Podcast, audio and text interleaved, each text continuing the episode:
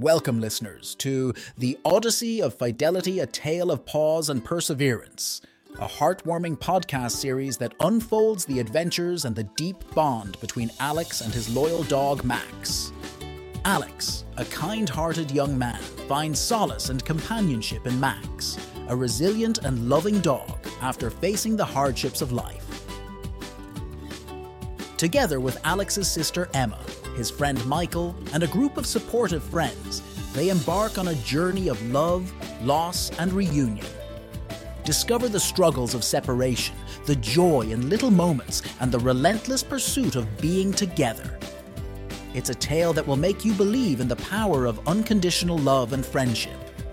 So stay tuned and join us weekly on this emotional roller coaster, filled with hope, love, and the unbreakable bond between a man and his dog.